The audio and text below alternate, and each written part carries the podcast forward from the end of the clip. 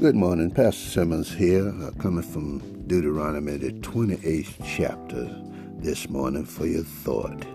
And the Word of God says, And it shall come to pass, if thou shalt hearken diligently unto the voice of the Lord God, to observe and to do his commandments, all his commandments. This morning we want to talk about observing to do the Lord's commandments. The Bible goes on to declare the blessing which the Lord pronounces here will come on the obedient.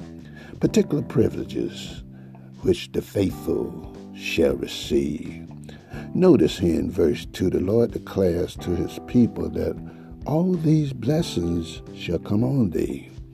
You know, for years as a young man, it has always been a wrestle in my flesh, between my flesh and my spirit.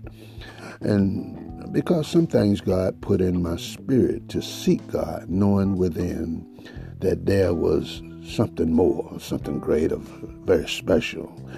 A sense of God's spirituality working a greater fulfillment. At the same time, my flesh was trying to give me fulfillment. Look, life is is always a battle to do right. It takes a special effort. Moses, here in this narrative, the Bible, uh, Deuteronomy, uh, he's the narrator here uh, in our lesson today.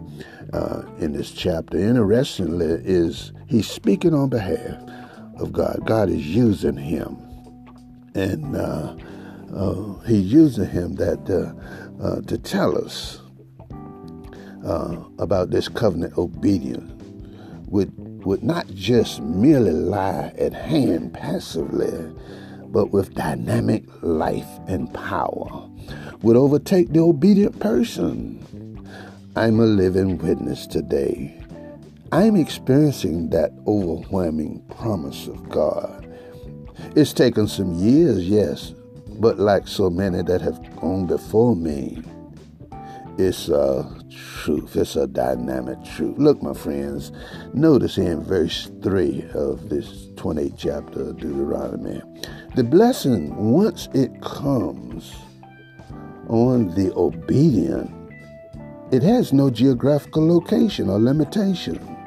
Wherever the blessed person is, look, God's favor will follow. I know that's right. And that's it, my friends. Uh, I, I, just a thought for today. We may continue this, but it pays what I'm saying to observe and do what God's will for us is. Until the next time, this is Pastor Simmons, SBC Kingdom Ministry. Look, have a blessed day. Stay safe and be blessed. So long until next time. Bye now.